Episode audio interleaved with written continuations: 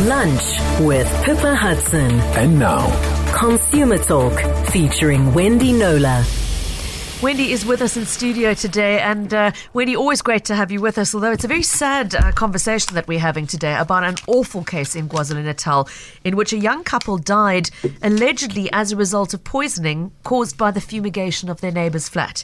Now, it's a, quest, uh, it's a case that is still under investigation, and post-mortem results are still pending. Important to say that, but really, it raises such important questions around the service providers we let into our homes and the kind of vetting and checking of credentials that is essential essential before you let them in. Um, as I said earlier, we'll also hopefully have some time for open line calls towards the end of the show on 0214460567. You're welcome to raise a consumer query with a voice note to 0725671567. Hi, Wendy. I mean, this is just the most horrifying story which broke in the news last week. Absolutely, Pippa. I mean, I just cannot stop thinking about that young Durban couple who went to bed last Tuesday night and didn't wake up on Wednesday morning. Various ongoing investigations, as you said, have yet to confor- confirm the cause. We must be clear on that. Yeah. But everything does point to the fact that the shockingly inept fumigation of the flat next door to this couple's flat caused the deaths of Nicholas and Marjorie Mulver, who were in their mid 30s. So the flat um, if it wasn't empty, there would those occupants certainly wouldn't be around wouldn't be here either. Yeah. Either um, it was fumigated to treat termites, commonly referred to in Durban certainly as wood borer, um, which is a serious problem in Durban's central residential area. I know because I spent most of my life yeah, living, living, there, there and yeah. we had to regularly have the house fumigated or other treatments. Certainly, I've never heard of this particular treatment, and that's because it's certainly it's not, not, the, the right application. Okay. Um, so that will tell you something about the credentials of the company involved. yeah, involved. Yeah. Um, so this is not an isolated incident. If you're listening to this, thinking, "Oh well, that's Durban's problem," um, it's certainly a country um, wide um, issue. These deaths are happening regularly, um, as we'll hear later from Dr. Gerard Verdoorn, who is the director of the Griffin Poison Information Center. He actually says, told me that um, unregulated fumigation is killing people every day somewhere in every this country. Day. Yeah, that's what he said. Um, every week, sorry. Let me. Let me. Okay. I'm sure in some cases it is. In one week, it'll be more than. Yeah, Yo. but every week, he said those exact words to me was every week. Um, this. Uh, Including a case locally, I believe, very recently. Uh, exactly. A child, uh, two years old, died in the Western Cape um, after the family got hold of a product containing the same active ingredient as in the Durban case, which is aluminium phosphide. Um, and that was apparently, um, according to Dr. Verdoorn, and we'll hear more about this later, um, to treat uh, cockroaches in the house. Gosh, okay, we'll be speaking to Dr. Verdoorn yeah. in, in, a little bit, so um, we, will wait to hear more from him.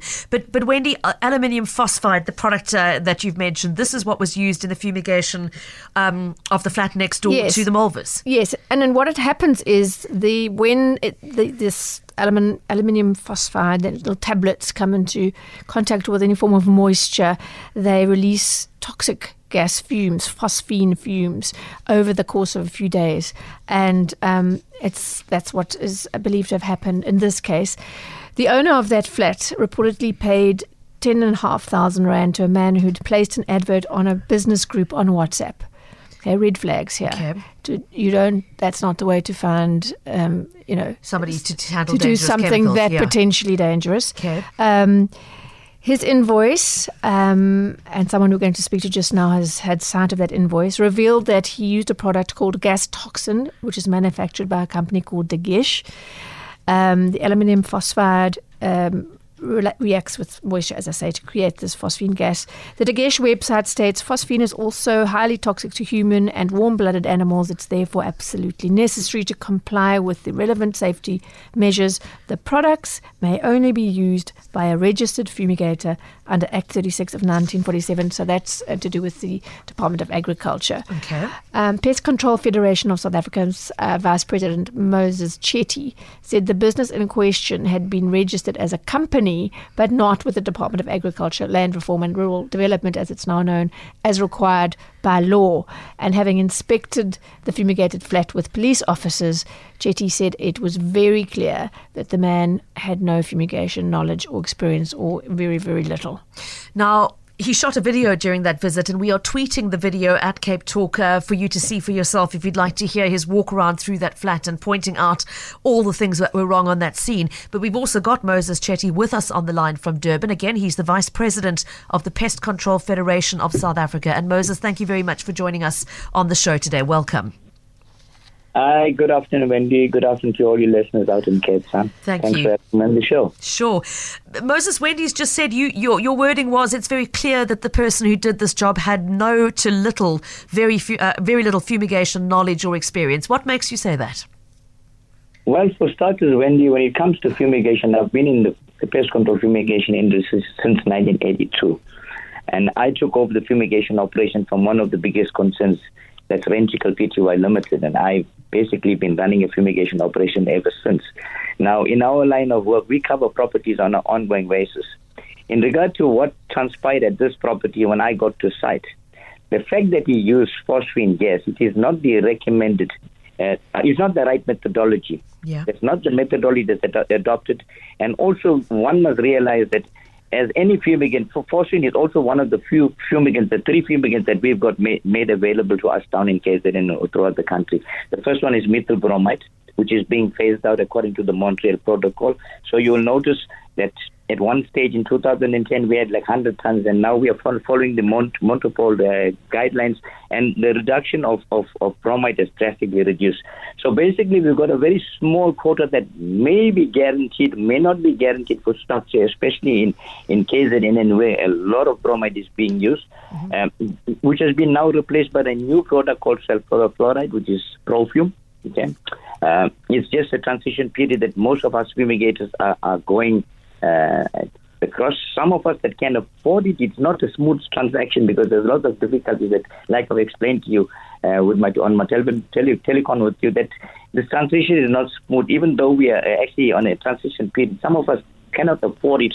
But uh, that's a topic for another day when I Yeah. get. To, to deal with that, I we promised to chat on on other issues that's that's affecting. the Okay. That yeah. So this- in Yeah, this flattered question in terms of all the things that were not correct and which um, could could have led to the deaths of these two young it, people. it wasn't a, a proper fumigation procedure. For starters, you do not throw tablets, and, the, and the, those tablets do not kill termites. That Sure. tablet is designed to be used in closed silos when when, when grain is being fed in. We will fumigate closed rail trucks. We will fumigate stacks of, of commodity that's in a warehouse with gas tight tarpaulins where it's properly weighed down.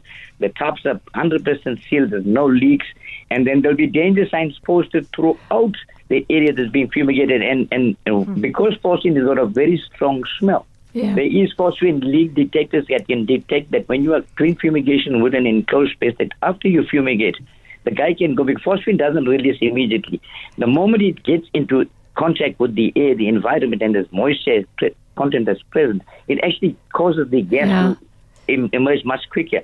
So in this flat in, in uh, we're talking about, the guy applied the gas and on, on his document he said that the evacuation for that immediate flat, okay, that one that was unoccupied, he said he must evacuate in 24 hours. Now if 24 hours, if that person came back to that flat, it was walking into a like Oof. into a, into a time bomb. Sure. So basically, I mean, everything was wrong. The flat was not sealed. If he even say, for example, if he did something wrong by applying those tablets, he never even bothered to seal the edges of the doors, put a plastic sheet around the seal around the windows. So And there was a sorry to cut in, Moses. There was um, on the video we see a, a large hole that was um, for a um, washing machine uh, Plumbing. Plumbing, Yeah. yeah. and and you pointed to that as being a possible problem as well, where gas could have leaked if out. You, if you if you look at that, Wendy, look at the even though there was concrete below, there was a false kind of uh, floorboard that was placed over because there was a plus minus 20 meter gap that led all the way. Now, if if that ran into the next unit, it, it's still to be questioned. The only time you'll know if you pick up the end panel if there's any gaps running through there. But what I personally figured happened there was on that day when when the gas up to two three days has hit its full maximum, it's coming off like in in, in now a real uh, Full dangerous strength, yeah. Yeah. I mean, from underneath the door, the walls are raised on the passageway. So now what, what you what you got is now the gas is coming and it's pocketing on the passageway. and all depends on that given day. If that wind was direction in was blowing in the direction toward the flat, okay, there is a strong chance that most of that gas, with that wind that was blowing in that direction, blew most of that gas underneath the flat. Mm. But we still obviously have to wait for the DOPSI results to prove it was the phosphine gas. These are all based on assumptions at the stage, and we can only say the phosphine gas killed the couple once we get the, the DOPSI report. But what I'm yeah. saying is, if it is, we are looking at what possibly could have happened. And I'm saying this is one of the biggest possibilities that gas that was coming out of the door from underneath the door around the windows was actually accumulating in that that, that yeah. section that was actually tunnel off with that wall that was there, and then with normal wind blowing, blowing it's all the air that's being blown against the wall, and then you got a gap at the end of the door. What do you expect? The molecules of air already with the phosphine gas has been building up. It's been building up. So basically, that could have been the reason that the the, the next it, apartment it, was poisoned. It sounds to me, Moses, that it was something of a miracle that other occupants in other flats um, weren't affected weren't too. similarly affected. Yeah, at least were made very ill. You're talking about it was America.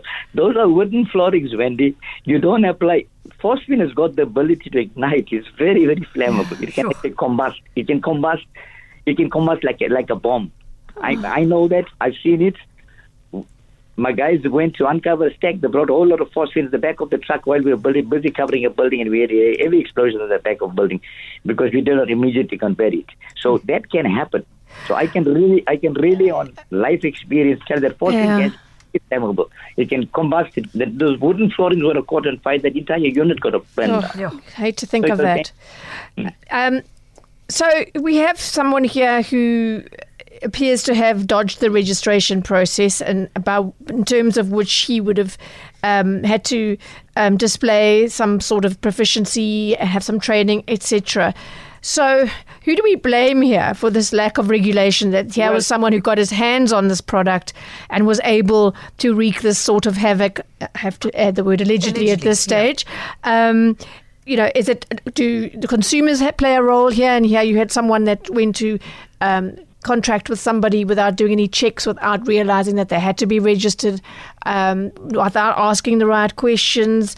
I mean, the, this this product is available. Um, it shouldn't be, but it's available in some hardware stores and some, you know, informal. Um, uh, uh, what's the word I'm looking for? Informal trading sort yeah. of situation.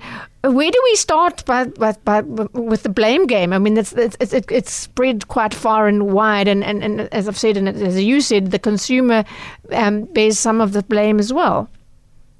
Well, Wendy, to be very blunt, I think you one should understand that we've got a pest control industry that's a very professional industry, and we've got membership.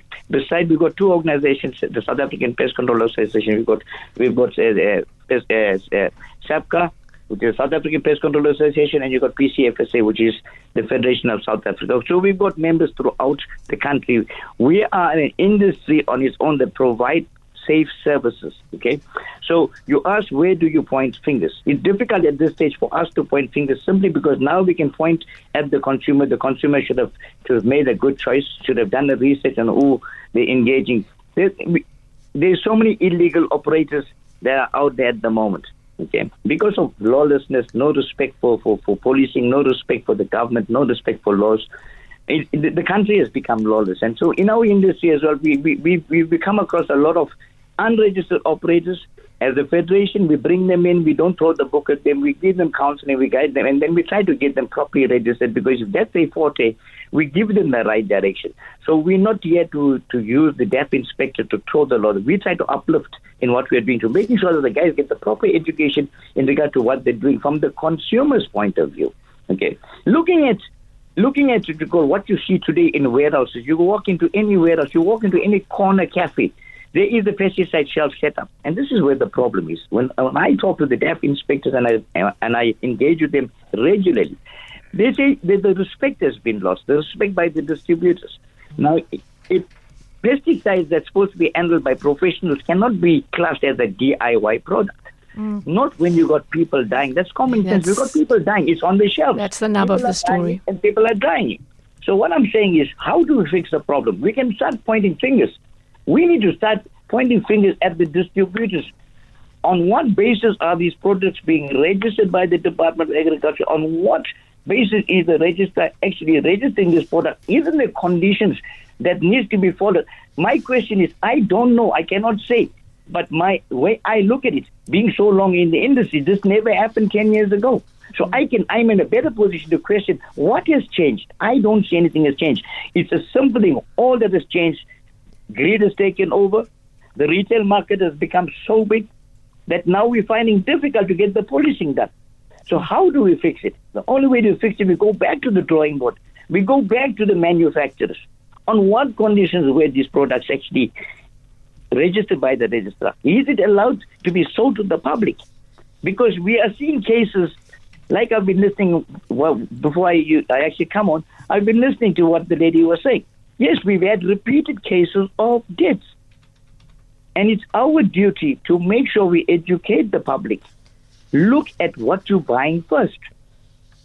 Moses Chetty, thank you so much for joining us, the Vice President of the Pest Control Federation of South Africa. I mean, making a very clear He's- case there about consumer responsibility, Wendy, to check that the person you're using is a properly registered fumigator who's a member of one of those two associations, that the products that are being used are actually designed for a domestic use, which they clearly weren't in this No. case, and that they've all been bought through And- the right, proper registered channels. The irony is that if, if what Moses said is true, and I'm, I'm sure it is, that they they don't actually kill wood borer anyway. so have worked anyway, So yeah. the wood borer survived, and So th- the bottom line is, if you are going to hire somebody to do this kind of job, is to check their professional registration documents, Wendy, that they've got the proper re- document confirming when- that they are a registered service provider with the Department of Agriculture. yes, and when they quote their so-called pre-registration docu- document, the so-called P number must be attached to the quote.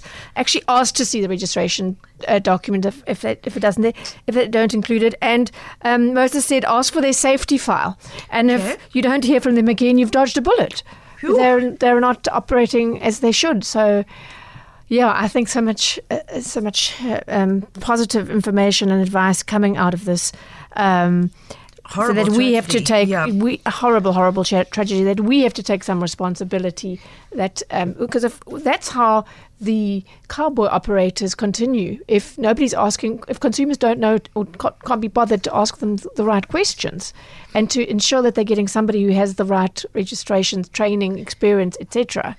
Um, you you know you can't be just getting something off a WhatsApp site and not doing any checks around it. And you know, you can understand, Wendy, everybody is feeling the pinch in the current economic climate. Sure. The temptation to go with a cheap offer from a service provider who says, I can do it for less than the big guys do, is going to be tempting to people. But look at the potential consequences. There is loss of life, potentially, allegedly, in this case. If that is She- proven, think about the cost to the owners of that flat and to the owners of that business going forward, potentially, in terms of liability. Exactly. Well, actually, it wasn't that cheap a job. It was over 10,000 Rand, 10,500 Rand. And Moses said to me, looking at the amount of, of tablets in there and knowing what they cost, it was probably, you know, 600 Rand or something. That, that was his In- estimation. Could be wrong, but yeah. certainly a lot, lot less than 10,000 Rand. So it wasn't a sort of cheapy, cheapy job. She just Okay. didn't do, Didn't do the homework. dili- Yeah. diligence. Yeah. it would appear. and now potentially will sits with a the guilt of Mm. two Mm. deaths on her her conscience for the rest mm. of her life, and potentially one would imagine all kinds of lawsuits to follow if that is indeed proven. Once again, just to be to be absolutely fair and correct. The, the, the, the results of the post-mortem have not yet been released. No. There is no proven link, uh, but, but but all fingers certainly and all evidence seems to be pointing in that direction. Yeah, there's Yeah. a police investigation, there's a Department of Agriculture investigation, and these things will take time. But Yeah. uh, yeah. So after the, the news break, we are going to be talking to Dr. Gerard Verdoorn, who is the director of the Griffin Poison Information Centre. And as Wendy mentioned, he had some quite alarming things to say about the regularity with which this kind of incident is actually happening in the current climate. So we'll be putting our questions to him after we've heard the eyewitness news. Cape Talk. Consumer Talk. WhatsApp on 072 567 1567. That's what Anonymous has done, saying, I'm not sure the consumer can be blamed in this dreadful incident because how can anyone understand chemical reactions when they don't have this knowledge?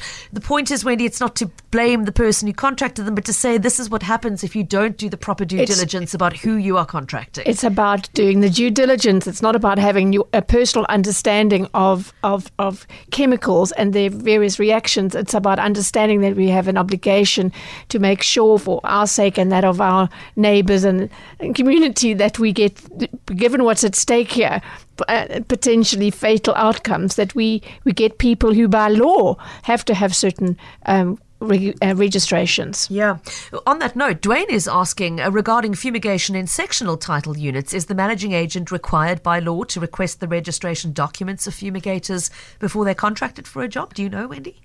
I don't know if it's by law, but I would certainly say that um, they they have an, uh, an obligation. Duty of safety to A their duty of safety, surely. yes, Yeah. exactly. And then given that that's something that they do as you know uh, as an on an ongoing basis as part of their jobs, you would think that that would be the case. But um, it certainly wouldn't wouldn't would be a good idea to check. Absolutely. Okay, thank you.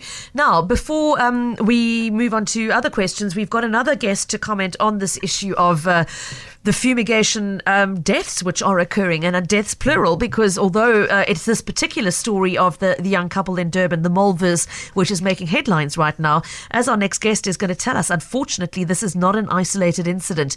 Dr. Gerard Verdoorn is a stewardship manager at CropLife South Africa and director of the Griffin Poison Information Centre. Gerard, thank you so much for joining us on the show today. Welcome. Thanks a lot. Um, could you maybe just run us through some of the other cases of deaths by aluminium phosphide that you're aware of? As, as we've said, this this was not an isolated incident, apparently. Definitely not. Over the past two years, these cases have escalated in number, and we know of an incident in uh, the Thaba Nchu area where a family used um, the aluminium phosphide to kill cockroaches in their house, and some of the family members passed away. And uh, most recently, in the Cape Town area, a young child of two years old also passed away because people use it. And so I can go on. So there's been case upon case over the past two years, and now it's escalated to the point where we had to intervene and say, no more. We've got to make a plan to stop this malpractice. Gerard, I mean, you've mentioned cockroaches, and we've heard somebody else reference the fact that there is this this this concept out there that this is the product to use for them. Does it, in fact, even work against cockroaches?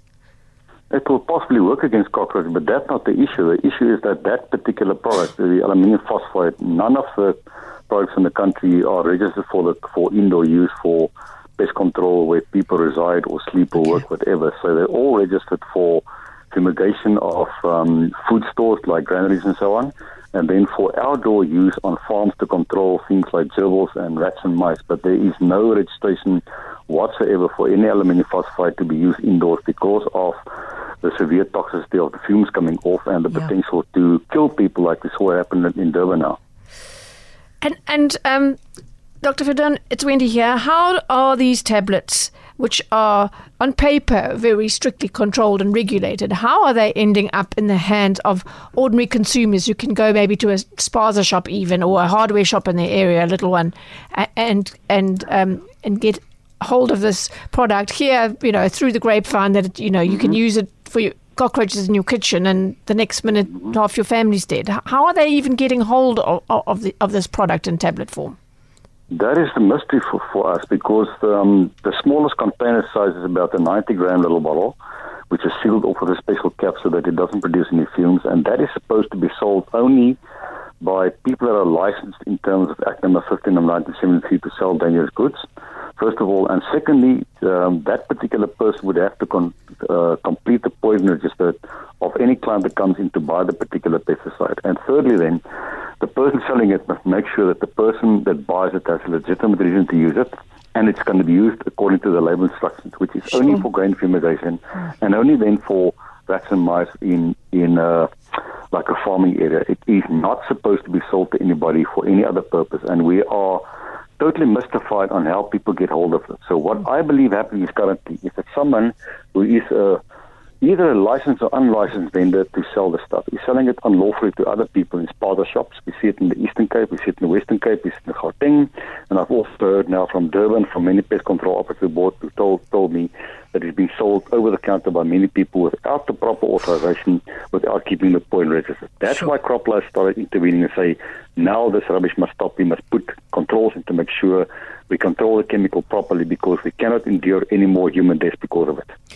What, so, what sort of controls do you have in mind that are now urgently on the table? Okay. What we've done, I've contacted all seven registration holders in the country, and they all made a commitment that they will instruct anybody that that they are supplying the chemical to to make sure that they submit back to the supplier a document that um, verifies that they are certified and licensed accord- according to Act Number 15 to be able to sell the pesticide. Secondly, they must also provide proof that they have a poison register and that they, con- that they complete the poison register for every sale they make of the aluminium phosphide. Thirdly, if they sell it to a pest control operator, they must verify that the pest control operator is first of all registered as a pest control operator with Act number 36 1947. And then secondly, that the pest control operator is specifically registered to do fumigation because the fumigation is a special type of pest control operator uh, qualification you get. It's not for the normal people that do co- cockroach control, and flea control, and fly Yeah, control okay. in around residences. So those are some of the controls we put in place, and then also to to remove the vendors from the market to sell it into the normal marketplace. In other words, you won't be able to get it anymore from a normal nursery. It will only be certain people that will be able to sell. That we clo- close the gaps and make sure we take back the control of the sale of any aluminium phosphide. Well, and as this case so so tragically proves is needed, because here you had an operator who had registered a company, but he hadn't registered with with um, the Department of Agriculture, so he didn't have his P yeah. registration, and he managed to get hold of the product without anybody at point of sale saying to him. Where's your "Yes, registration?" where, no, but yes. And how are you going to? Where's your registration? And do you uh, do you understand that this is for use in Exactly. granaries, etc., not to throw in a flat? Um, Exactly, but to, what you for, also, yeah, what, we, what, what, what we should also add on there is the new regulation for hazardous chemical agents, which, which talks about the global harmonic system for labeling of chemicals, places an onus on the person who sells that chemical to inform the client of what the the hazards of that particular chemical is. It's not only Act 36 and Act number 15, it's also the new hazardous chemicals um, uh, regulation that, that compel the client. And what, what I find very disturbing is the fact that a totally unlicensed operator like this company in Durban now could get their hands on something like aluminium phosphate without having to fill in any form or having to fill in the poison register or having been informed by the people assaulting that stuff that this is potentially lethal if you apply it off-label because it was a total off-label application of the chemical. It was un- totally unlawful.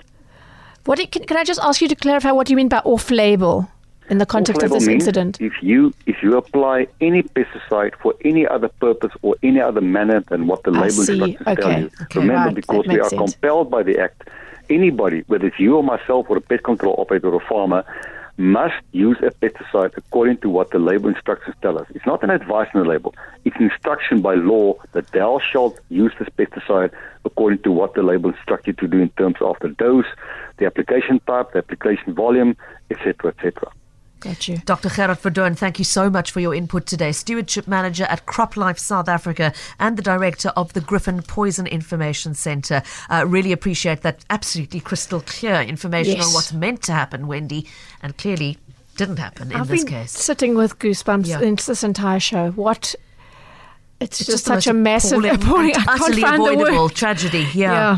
Uh, d- there's another aspect we want to talk about here in terms of how it is being sold. Uh, Mm. Wendy, you did a little bit of, uh, of research onto this, and there was another issue you wanted to flag. Yeah, so with the news that these aluminium phosphide products are available in hardware stores, not every hardware store, but some, I did a little bit of desktop research, and obviously I could only then get to the, the large ones, not the little ones Yeah. that um, that all over the place.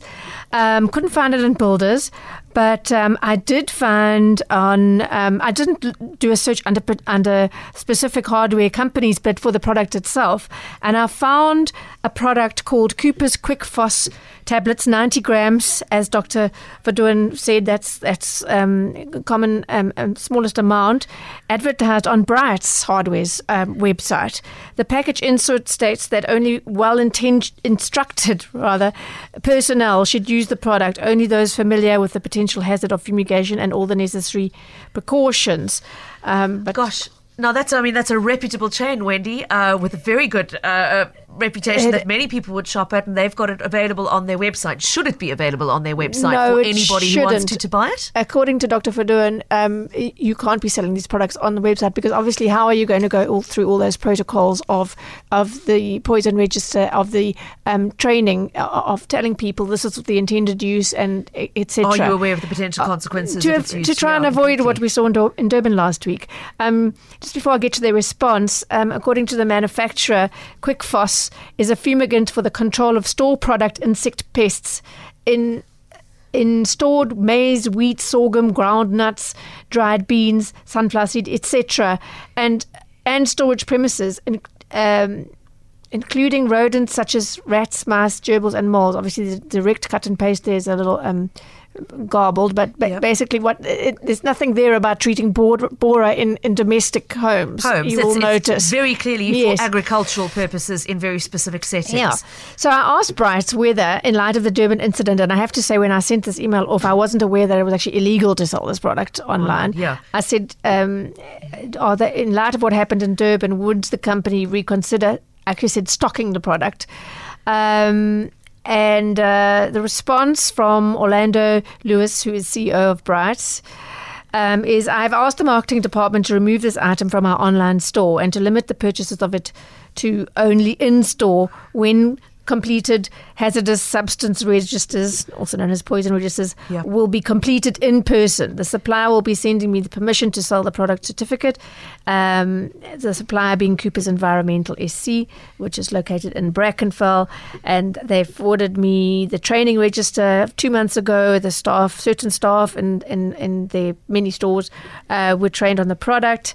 Um, he says. Um, yeah, th- so that's so that's at least yeah. I was, But I mean, as, as you said, awareness that's raising just that it happened shouldn't this have week. been there in the first no. place. I mean, I saw it yesterday Yeah. online. So So they've done the right thing in responding immediately to say, you're right, it shouldn't be there. We're taking it off the online store. They've clearly done their homework beforehand about making sure that the, the, the supplier of the product is properly registered and has been able to, to provide the, And- the proof thereof. And we do know it, it would Yeah. seem that when sold in store, there are all these checks. It just it must have been some kind of oversight. I that think it, that it was went sold online. the online shop. Yeah. Okay, and, and as you say, I mean, this was a quick dipstick And check. I could One have bought it. How many other suppliers have also got it available? Yeah. um, when it shouldn't be. Um, so, I mean, bottom line, I'm going back to that comment that Moses made that this is not a product that should be used DIY ever, Ever, ever. ever, ever, ever. Okay, so Wendy, which then brings us to the question of, of as consumers, what do we need to do? We need to do our homework when it comes to engaging companies to provide this kind of service in our homes. And really, we could take it beyond the use of hazardous materials. It's anybody that Yeah. you're inviting into your home, you should be doing proper vetting. of. Plumbers, they need to be registered. They need, you know, you can imagine. I mean, a, a, an incorrectly installed geyser, and I've had cases. This can blow, explode through your ceiling. Yeah. You know, we, we can't just have blind trust. It takes a bit of time and energy to do these checks, but you It's know really what? Look what's at happen. stake Yeah. here. Gra- graphic example. So I thought, well, an, an example to maybe mention here in the last minutes of our show is um, around solar. And goodness me, how many people must be researching that right now Yeah. and sort of seeing what the options are and what it's going to cost and whether they can afford it. Um, so. Uh, yeah, a, a short while ago, um, Dell Direct and Solarcraft, I might have mentioned it at the time, um, a solar supplier which has been in the industry for 28 years, advised consumers to ask energy suppliers and, and uh, providers um, certain very key questions before having them come to the home and do installations, such as how long have you been in business? How many successful installations and what have you done and what sales support will you offer in five years? Names and contact details of previous clients. and here's the, the, the, the question around um, proficiency and registrations. Do your installations adhere to SANS and NERSA requirements? So that would be the solar installation of, w- let's see, your register and your and your your, your safety file kind of thing. Um, are the, your installations done by qualified and registered electricians? And does an electrical engineer check the quality of components and installations? And finally, do you issue a certificate of compliance after the installation?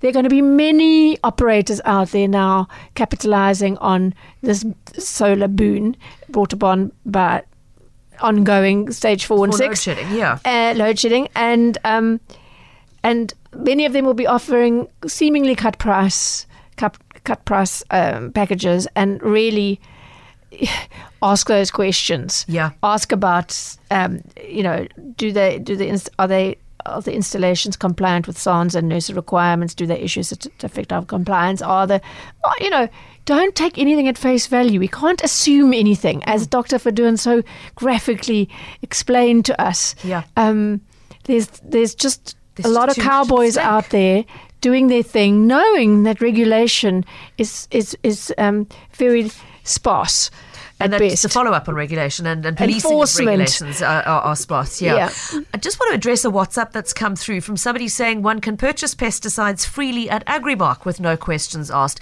Just to be very clear, it's not all pesticides that have this level of control over them, Wendy. Yes. We're talking and have been for the most of today about a very specific uh, kind of pesticide called aluminium phosphide. Depending obviously Which- on the intended use and the nature of the of the product, it has a the level of fumigation. regulation. It, it becomes a fumigant. It creates this toxic gas. So Yeah. clearly, in just the, you know, you you can understand the level of, on paper anyway, regulation that there needs to be around such a product. We've got a voice note that's come through in response to this conversation. We're going to have time, I think, to play that before we need to wrap up the show. Uh, but again, so yeah, very specifically, just be, be be mindful of the discrepancy. There are different levels of regulation good that, will, question, kick, that will kick in Yes. depending on the nature This of is- the product and just how potentially toxic it is. One assumes. Moses, Wendy. in the industry, they colloquially call it a red label product. Okay, thank you for that. Can we take that voice note, Obi? Hi, Pippa. Um, anyone that is handling any form of pesticide should have a P number, um, and any company should be registered with the Department of Agriculture. Um, and another good place to uh, phone about a company um, is a a group called SAPCA. Um, a lot of the big legit pest control companies are registered with them um, and part of SAPCA. So if you see a SAPCA logo on anyone's vehicle, all you have to do is just give them a call um, and you can find out from them whether this company is legit um, and you can get a lot of good, valuable information from SAPCA. Thank you. Yes, we did mention, Wendy, you said right up front that P number is the very first thing to ask for if you are contracting somebody. Which shows the Um, registration with the Department of Agriculture, yes. Okay, thank you very much for for that. Okay, um, I think we have to wrap it there, Wendy. The time has flown away from us today What once again. Um, thank you very much. I mean, as you said at the start, an absolutely spine-chilling case study today, but but one I think that is so important in terms of how it demonstrates the potential ramifications of c- taking shortcuts in this field. Yep. so Um, much can go wrong, and we have to. That's why we have to do our checks. And your thoughts very much at this point lying with the families of Nicholas and Matri Mulva, who are the victims in this case. Again, to be fair, uh, the post-mortem results still pending. We have not yet had an emphatic confirmation that their link, li- deaths were directly linked, but linked. But certainly, from what we have uh, heard today, and from Moses, who's inspected the site at which it happened. Uh, the one thing I think we can say absolutely with certainty is, Wendy, that not all of the boxes were ticked and T's and I's crossed that were meant to be. Absolutely. Thank you very much. Wendy Knowler will be back with us again next week, Wednesday. Just a reminder that if you want to raise a case with her, you do so by sending an email to consumer at knowler.co.za, spelled K N O W L E R. Please remember to put Cape Talk in the subject line and also just remember to put in a word or two on the nature of the problem that you're raising. So, uh, Marilise, we will put a. Um, item left in Uber uh, onto your query, which is going to Wendy. Thank you for your Facebook message. We will do our best to get you some uh, some feedback on that one. So, Cape Talk in the subject line, a word or two about the nature of the problem, and then once again, I know I sound like a stuck record saying this over and over. Please put everything into one single email. It is absolutely impossible for Wendy or myself to trace a trail of eight or nine different emails with different attachments and and keep keep them all uh, grouped together. It just is, given the nature of Wendy's work and the volume of uh, of queries coming in each week, it's essential that you put everything in one email. And before you hit send, think about what would Wendy need to know in order to follow this up. If it is a cell phone query, she will need to know your cell phone number. If it is a TV license query, she will need to know your license number. Wendy, It's just you just reminded very me. often. No, Yeah. exactly. What happens is people, I think, they want to first find out if it's the right address or if I can help them. So they'll send a very patchy thing and say, "Please help." I mean, the fact that I've actually opened the email in this deluge and seen it is, is, a miracle number one. miracle. so now if I have to write back a lot of time. You know, over many complaints, and ask for the all the detail. By the time when you write back, there's a good chance that I will miss that email. So even, you know, just put it all in that one email. It's worth documenting your case anyway because if I can't take it up, you could take it up with another body such as the Consumer Goods and Services Ombud. yeah. So so it's not a waste to document what's going on. Just put everything in that if, that one email, and it, it- you know if I hit on it, I can deal with it straight away without having to take the time to write back and And ask ask you for all the details, yeah. and then take the chance that I won't see the return email. Thanks for that, Wendy. We really, really appreciate how many of the cases you do get to amid that deluge. Wendy's back with us next week, Wednesday.